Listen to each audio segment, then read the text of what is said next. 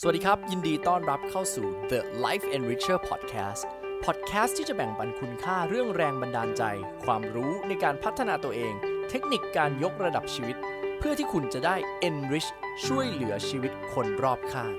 กับผมโอมหรินจงเจริญรัตน์เดี๋ยวเมื่อกี้นะครับเรามีช่วงในที่ได้ฟังประสบการณ์จากพี่ท่านหนึ่งไปแล้วนะครับ เดี๋ยวในช่วงดึกๆเนี่ยเดี๋ยวจะมีอีกท่านหนึ่งที่แวะเข้ามาแชร์ประสบการณ์นี้ แชร์ในมุมของพนักงานประจำนะครับ ในมุมของ professional career path นะฮะก็บุคคลอีกท่านหนึ่งเนี่ยครับเป็นเรียกว่าเป็นหนุ่มหล่อไฟแรงนะครับทำงานอยู่ในแบงค์นะฮะแล้วก็เป็นตำแหน่งเขาเรียกว่า partner manager นะครับเป็นตำแหน่งที่ไม่ธรรมดานะครับที่ต้องบริหารจัดการ partner นะครับแล้วก็แบงค์ใหญ่นะครับ ไม่บอกว่าแบงค์ไหนนะครับ แต่สีเขียวนะฮะก็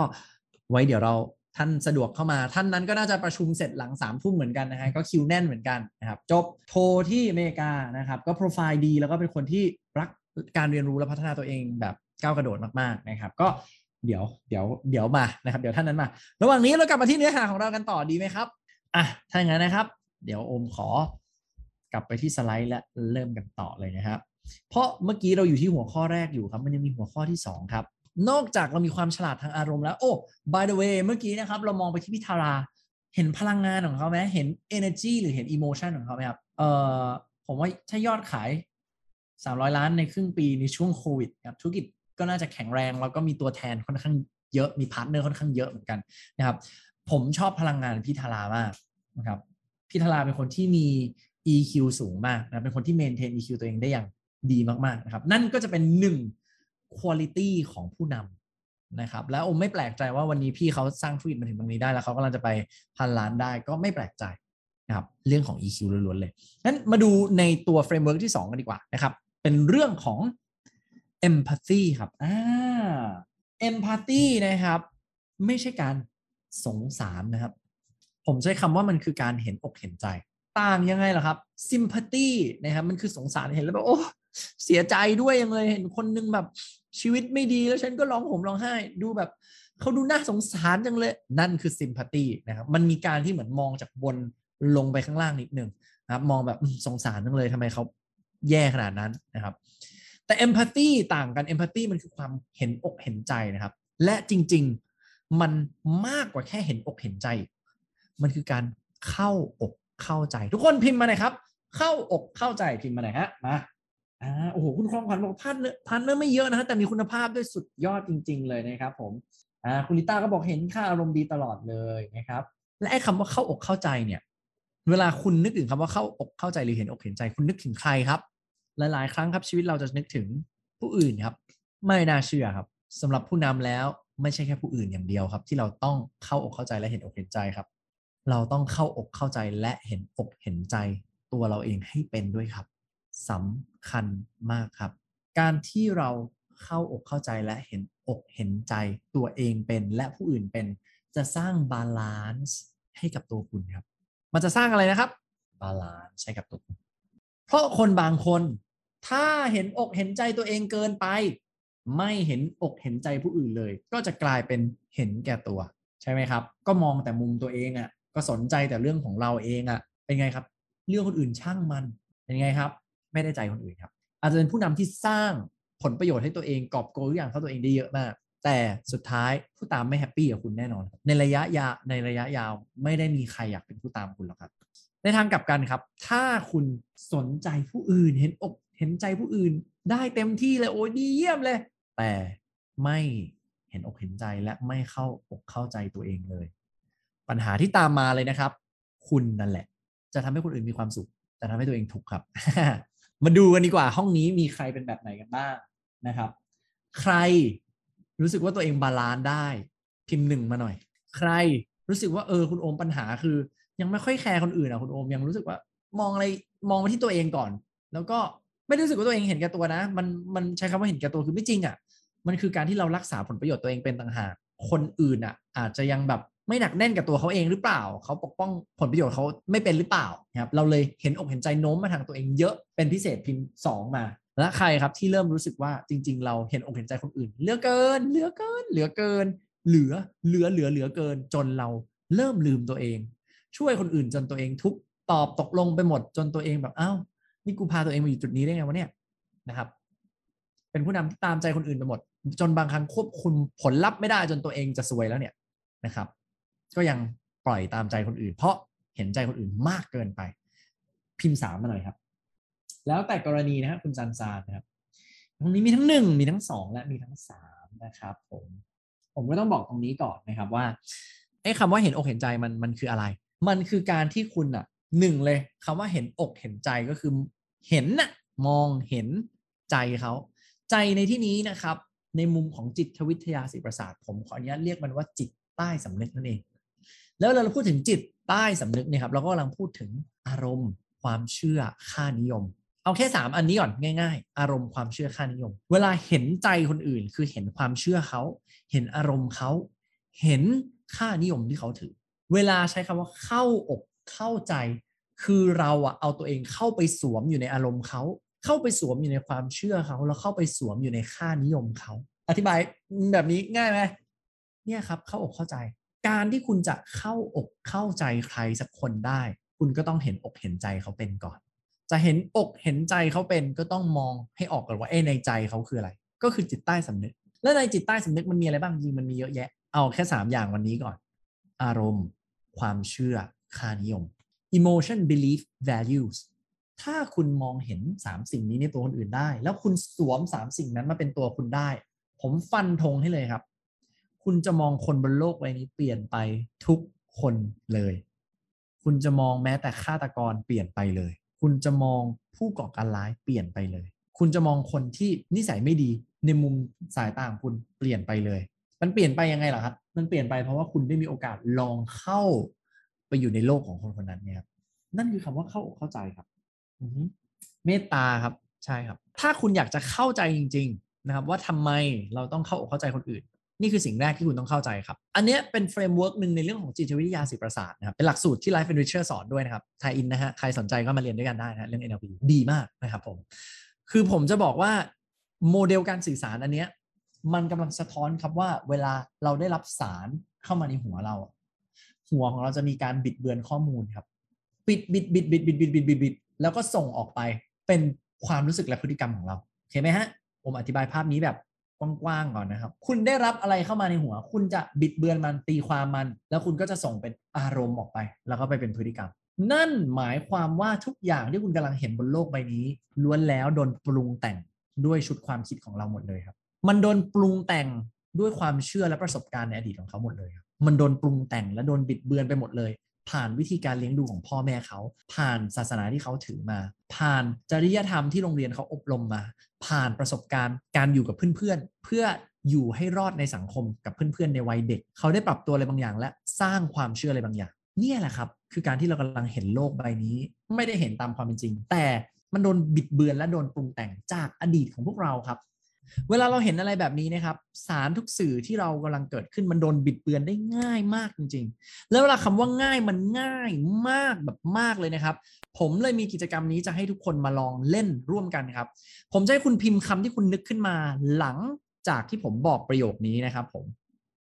โอเคไหมฮะเดี๋ยวผมจะพูดบางประโยค เป็นไม่ใช่ประโยคด้วยซ้ำผมจะพูดคำบางคำขึ้นมา แล้วเมื่อและพอคำคำนี้มันเด้งขึ้นมานะครับ ผมขอให้คุณ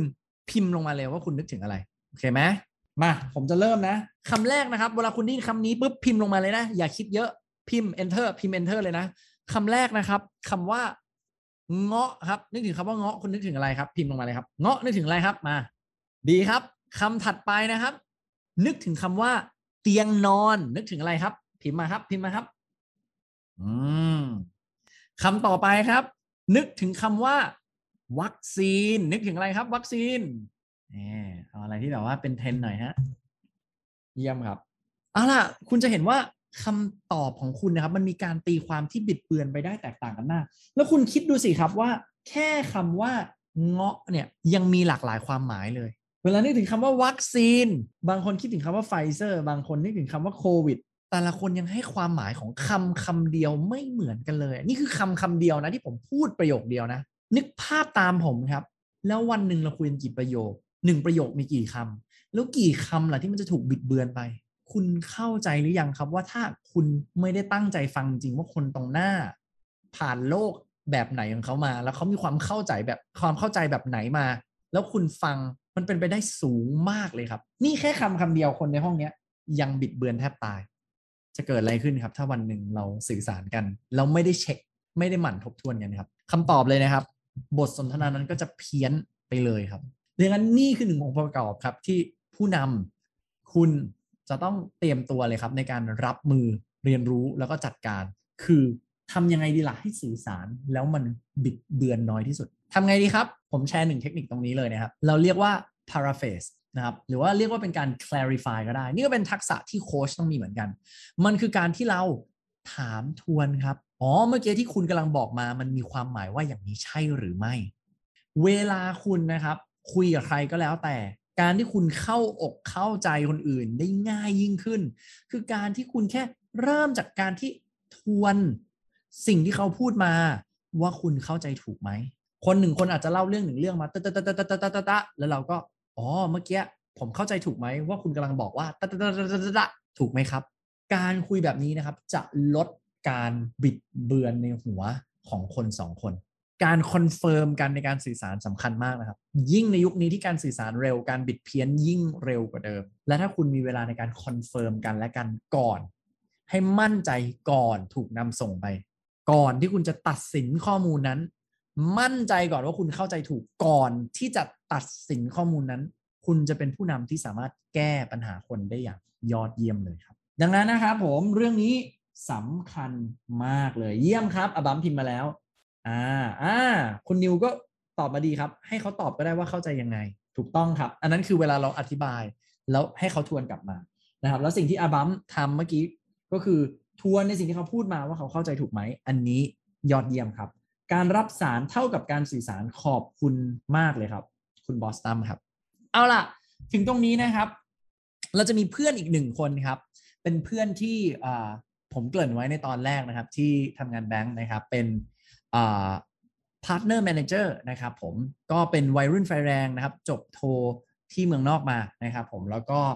เก่งมาก ๆ นะครับ เติบโตในหน้าที่การงานอย่างรวดเร็วนะครับผมแล้วก็มีโอกาสได้มาร่วมเรียนรู้ใน Life Enricher ด้วยวันนี้ก็อยากจะ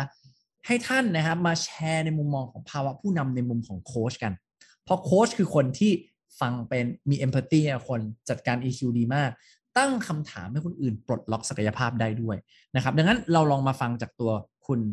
ธนินนะฮะคุณเบนกันนะครับอ่าขอเชิญคุณเบนเข้ามาในห้องนะครับโอ้มีคนเตรียมกีดเลยเตรียมกีดเลยนะครับอ่าสวัสดีคุณเบนนะครับอ่าสวัสดีครับอ่าข้าหน้ามาแล้วนะครับ สวัสดีครับคุณเบนครับ ผม สวัสดีครับ เป็นไงครับเอ่อหล่อตามที่โปรโมทมาไหมครับ ทุกท่าน ไปพูดอะไรไว้ครับเนี่ยมีเกริ่นไว้มีเกริ่นไว้นะครับ ก็ขอบคุณคุณเบนนะครับ ที่จัดเวลามาได้ข่าวว่าเพิ่งประชุมเสร็จเมื่อกี้เลย ครับ ตอนสองทุ่มห้าสิบห้าครับยอดนะครับ เด็ดเด็ดเลยนะครับ ก็พร้อมไปต่อเลยไหมฮะ ครับได้ครับมาเลย โอเคนะครับ ตอนนี้มีคนร้อยกว่าคน นี่ FC มาจากไหนเนี่ยเบนกรีดไอนะครับ โอ้โหนะครับ ไม่ธรรมดาจริงๆเลยนะครับอะ ต้องบอกนี้ก่อนครับใน context วันนี้เราคุยกันเรื่องของผู้นำนะครับ แล้วก็หลาย ๆ ครั้งเองผู้นำในมุมมองของหลายๆคนอาจจะเคยคิดว่าเป็นคนที่แบบเนี่ยชี้สั่งใช่ไหมครับ แต่ว่ามันคือยุคก่อนมากเลย แล้วในยุคนี้เบนเองก็ได้มีโอกาสเห็นทั้งได้เรียนรู้เพิ่มเติมและรวมถึงเอาไปประยุกต์ใช้ด้วยนะครับงั้นหลังจากนี้ก็คงเป็นเซสชันที่อยากจะนั่งถามประสบการณ์เบนแล้วก็อยากให้ทุกคนเริ่มเรียนรู้ร่วมกันผ่านประสบการณ์ใช้ศาสตร์เหล่านี้ในการ สร้าง Impact ในการทำงานจริง ๆ ของเบนเลยนะครับผมก็เดี๋ยวอาจจะขอเริ่มต้นด้วยคำถามแรกก่อนนะครับอะคำถามแรกครับ ก่อนหน้านี้รู้จักคำว่าโค้ชอย่างไรบ้างครับ คิดยังไงบ้างคำว่าโค้ชก่อนหน้านี้เลยนะโอเค ก่อนหน้าที่จะได้เข้ามาคลุกคลีหรือว่าทำความเข้าใจกับเรื่องเรื่องพวกนี้นะ ก็คำว่าโค้ชส่วนใหญ่จะได้ยินจากการดูหนังครับ ก็จะเป็นหนังพวกอ่าเกี่ยวกับสปอร์ตทั้งหลายกีฬาทั้งหลายโค้ชมวย โค้ชอเมริกันฟุตบอล หรือว่าโค้ชฟุตบอลอะไรเงี้ยก็คำว่าโค้ชส่วนใหญ่ที่เราเห็นก็คือคนข้างสนามหรือคนที่ overwatch ผู้เล่นอีกทีหนึ่งซึ่งคนเหล่านั้นเขาว่าอาจจะแบบชี้นิ้วสอนหรือว่าบอกบอก strategy แนะนำให้คำแนะนำอะไรพวกนี้ ก็ฉะนั้น definition ของคำว่าโค้ชทั่วไปเนี่ยที่ผมเข้าใจเมื่อก่อนนะก็คือคนที่คล้ายๆกับเป็นบอสเลยกัน มอง direction ชี้ชี้แนะแนะแนะอะไรประมาณนั้นครับ แล้วรู้สึกยังไงบ้างเวลา ได้ยินคำว่าบอสที่ชี้ชี้ชี้แนะแนะแนะ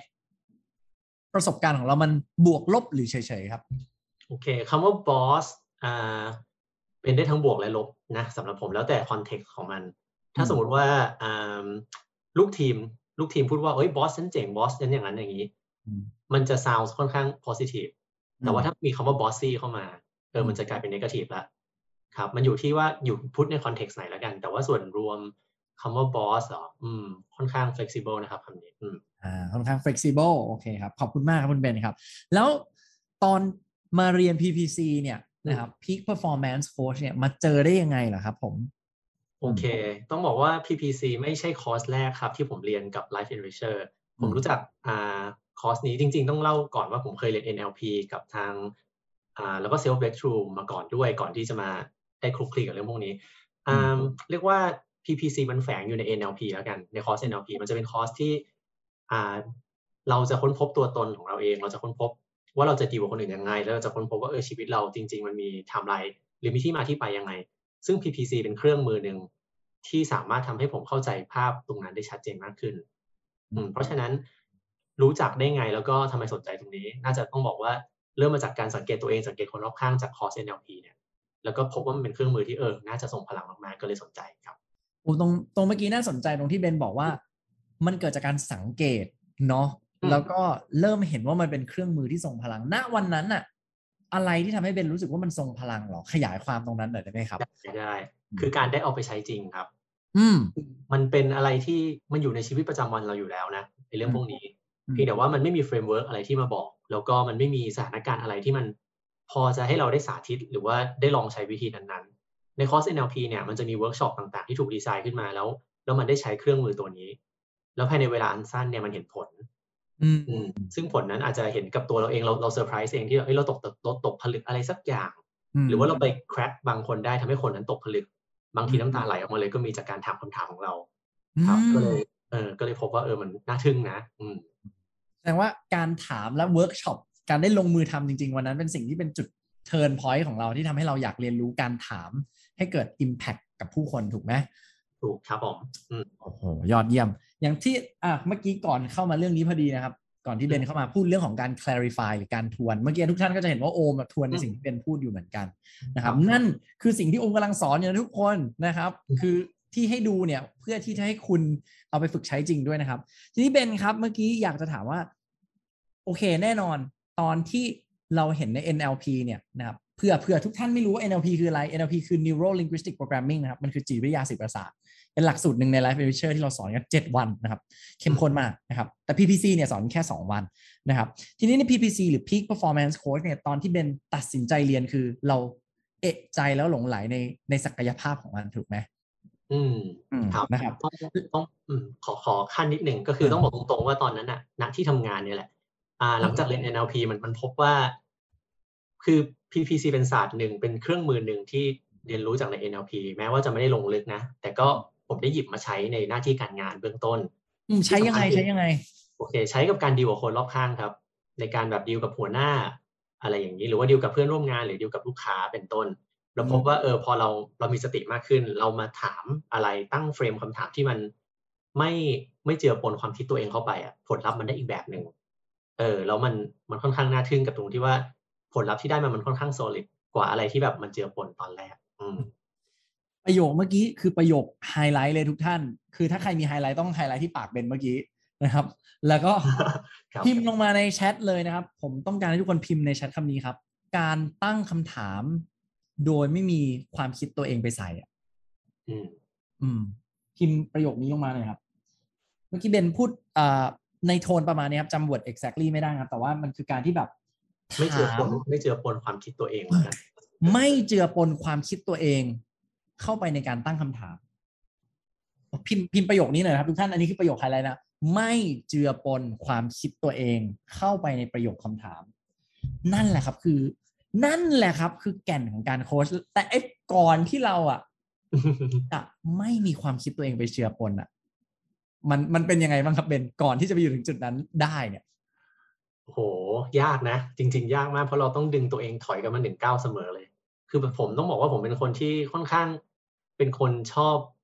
ชอบใส่ความเห็นตัวเองลงไปเยอะ ถ้าใส่หมวกคงเป็นหมวกที่ชื่อว่า advisor หรือว่า consultant พวกนั้น คือจะเป็นคนชอบพูดมากกว่าชอบถามเมื่อก่อนเออแต่ว่ามันก็ไม่ใช่ทุกสถานการณ์ที่เราสามารถพูดได้เนาะบางสถานการณ์ที่เราไม่รู้เรื่องนั้น แล้วเราต้องถามอะการที่เราถามแบบ เรียกว่าไงดี มีสติมากขึ้นอะเออ เจอเหตุการณ์แบบนั้นหลาย ๆ ครั้งนะฮะมันทำให้เหมือนกับเออเราได้เหลาคมตรงนี้มากขึ้น อืมเหตุการณ์หลาย ๆ ครั้งนั้นก็น่าจะเกิดจากไอ้เวิร์กช็อปที่คุณอมดีไซน์ขึ้นมาด้วยแหละใน NLP นะอืมเจ๋งเจ๋งเจ๋งนะครับ ขอบคุณมากครับงั้นอยากให้เบนแชร์ประสบการณ์หน่อยว่าตอนที่เรียนอยู่ใน PPC อะในคอร์ส PPC อะนะครับคอร์สการโค้ชเนี่ย เป็นยังไงบ้างประสบการณ์เราตอนเรียน ค่อนข้างชอบ เพราะเพราะอะไรต้องบอกก่อนว่าคนที่มาเรียน PPC นะฮะมันคือคนที่มี intention ค่อนข้างชัดเจน ดังนั้นเวลาเราเข้าไปเรียนเนี่ยมันจะถูกรายล้อมไปด้วยคนที่แบบมี atmosphere ของมันอะมันจะเป็นพวกที่อยากเรียนรู้ในเรื่อง topic เดียวกันมี achievement เดียวกันมี goal เดียวกัน เพราะฉะนั้นทุกคนเล่นเต็มร้อยเหมือนกัน บรรยากาศการเรียนค่อนข้างน่าประทับใจ เพราะว่าเล่นกับใครเขาเล่นกับเราเต็มร้อยตลอดเออดังนั้นเราใส่ร้อยเราได้กลับมาร้อยเหมือนกัน มันไม่ผิดหวังเลยครับเวลาเราเล่นอะไรเต็มที่แล้วมันก็เป็นเรียกว่าเป็น constructive atmosphere มันเป็นสังคมแห่งการเรียนรู้อะ บางคนตกผลึกมาแชร์กันคนนี้ตกผลึกอย่างหนึ่งคนอีกคนตกผลึกอย่างหนึ่งเราได้เรียนรู้จากตัวเองและเรียนรู้จากคนอื่นด้วย ก็เลยค่อนข้างประทับใจนะครับภาพรวมอืขอบคุณมากครับ แล้วอยากให้แชร์ในมุมคอนเท็กซ์ของเนื้อหากับตัววิทยากรด้วยนะครับ อย่างแน่นอนในรุ่นนั้นเบนก็เรียนกับผมใช่ไหมครับ ผมเออลองลองแชร์ในประสบการณ์ของเราหน่อยไม่เคยถามเบนเหมือนกันนะว่าใน context ของเนื้อหาแล้วก็ใน context ของตัววิทยากรเองเบนคิดอย่างไรบ้างครับในวันนั้น โอเคครับ เรื่อง context อ่าผมอาจจะต้องบอกก่อนผมเรียนไปเมื่อตอนที่โควิดยังไม่พุ่งขึ้นมาขนาดนี้เนาะก็อาจจะเป็นประมาณปลายปีที่แล้ว sequence ในการเรียน context ผมอาจจะไม่แม่นนะแต่ว่าจำได้ว่ามีการเรียบเรียงที่ค่อนข้าง เป็นขั้นเป็นตอนจากง่าย แล้วก็ค่อนข้างซับซ้อนขึ้นซับซ้อนขึ้น แต่มันไม่ใช่ซับซ้อนจนเข้าใจไม่ได้อะคือเรียกว่าวิทยากรเขาปูมาค่อนข้างดี วิทยากรก็คือคุณโอมนะฮะวันนั้นเขาจะมีการเรียกว่าไงดีเรียบเรียงเนื้อหาได้ค่อนข้างดี มีเบรกเป็นจังหวะ พื่อให้คนได้พัก เพราะว่าการเรียนมันค่อนข้างใช้สติปัญญาเรียกว่าใช้สมองค่อนข้างเยอะฮะวันนั้นเหนื่อยมากเออครับ ค่อนข้างซึมซับอะไรได้เยอะ เพราะว่ามันมีเวลาพัก มันมีเวลาซึมซับ แล้วมันมีเวลาทบทวน มีเวลาเอาไปประยุกต์ใช้ ค่อนข้างชอบกับดีไซน์ของคอร์สครับขอบคุณมากครับแล้วถ้าถามว่าพอจบมาปุ๊บอะเราเอาศาสตร์การโคชชิ่งเนี้ยไปใช้ยังไงบ้างนะครับ จริง ๆ เมื่อกี้เหมือนเบนได้ตอบเกินมานิดนึงแล้วเนาะแต่อยากขยายผลลัพธ์หน่อยว่าแบบ เราเอาไปใช้ยังไงบ้างผลลัพธ์ที่เราได้เต็มๆเลยจากการตั้งคำถามเป็น แล้วเป็นการตั้งคำถามแบบไม่มีตัวตนเราอยู่ตรงนั้นด้วย มันส่งผลยังไงกับชีวิตเราบ้างครับเบนเอาพูดในทุก area เลยก็ได้นะ โอเค ผมแบ่งเป็นสาม area แล้วกันเท่าที่คิดออกตอนนี้นะครับ area แรกคือ area ที่ทำงานกับเพื่อนร่วมงานแล้วก็กับหัวหน้างานอะไรพวกนี้ทำให้ความสัมพันธ์ดีขึ้น แล้วก็ทำให้ปัญหาที่มันเป็นปัญหาเล็กๆคาใจเนี่ย มันหายไม่ใช่ปัญหาของผมเป็นปัญหาของเพื่อนด้วยซ้ำ เช่นบางทีผมเคยเจอนั่งทำงานกับเพื่อนเนี่ยตอนเลิกงานละแล้วเพื่อนโดนหัวหน้า มาว่ามาต่อว่าจนร้องไห้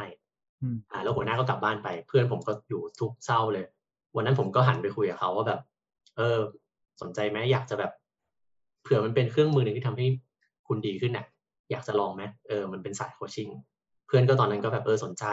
ผมก็เลยได้เวิร์กช็อปกับเพื่อนคนนั้นจริง ๆ ตอนนั้นจำได้ว่าหยิบสมุดขึ้นมาเปิดนั่งพูดพูดกับเพื่อนเลย ซึ่ง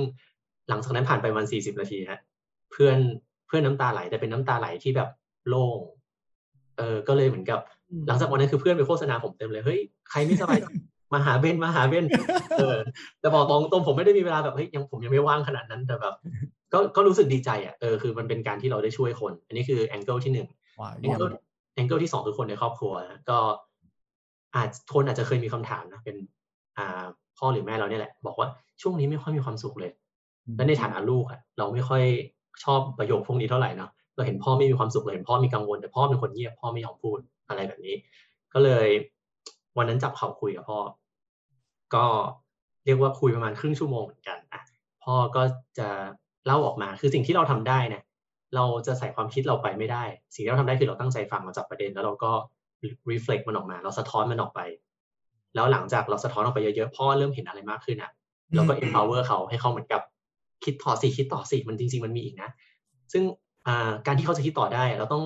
อันนี้ต้องพึ่งทักษะอย่างหนึ่งนะที่มันเป็นเซตคำถามที่ต้องพลิกแพลงให้ถูกตามสถานการณ์เราต้องเราจะถามซ้ำคำเดิมๆไม่ได้ โคชี่อาจจะรู้สึกลำคาญนิดนึง แต่ถ้าเราถามถูกอะเขาจะแคร็กเข้าไปได้ทีละปอกทีละปอกแล้วสุดท้ายเขาจะเจอสิ่งหนึ่งที่เป็นคำตอบของเขาเอง ซึ่งเราก็ไม่รู้นะ แต่เขาถูกใจคำตอบนั่นแหละแล้วเขาก็จะหลุดซึ่งวันนั้น